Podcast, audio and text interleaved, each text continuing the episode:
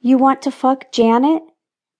I stared at my husband, trying to comprehend why he wanted anyone other than me, and also why the hell he'd actually tell me about it if he did. He shook his head. No, I mean, that's what I was saying. I was just telling you that they swap. It's something they do, and Jacob asked me if I wanted to swap sometime. What did you say? I said that it wasn't our thing. Why would he think it was our thing in the first place?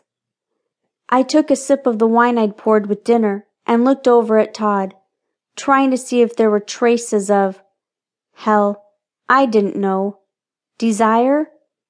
I don't think he did. I think he was just fishing.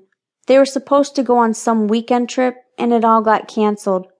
So I guess this trip was one of those things. I don't know. Still, fucking crazy, huh? Does the thought of fucking Janet turn you on? I wasn't ready to let him off the hook, I guess. He was oblivious to my irritation, though, and thought the question was sincere. Not really. I mean, no more than any guy would want to fuck someone who's attractive, he said, and I got ready to pounce. Then he silenced me with, but I guess I have to admit, when he talked about it, I kinda got turned on thinking about you fucking Jacob. I had an angry retort ready, but it died in my throat because when Todd said that, I felt a sudden burst of sensation between my legs that came as a complete shock. It wasn't that I didn't find Jacob attractive.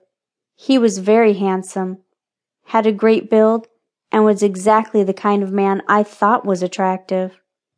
The shock was that the idea my husband would like to think about me fucking someone else would actually get turned on by it, turned me on as well.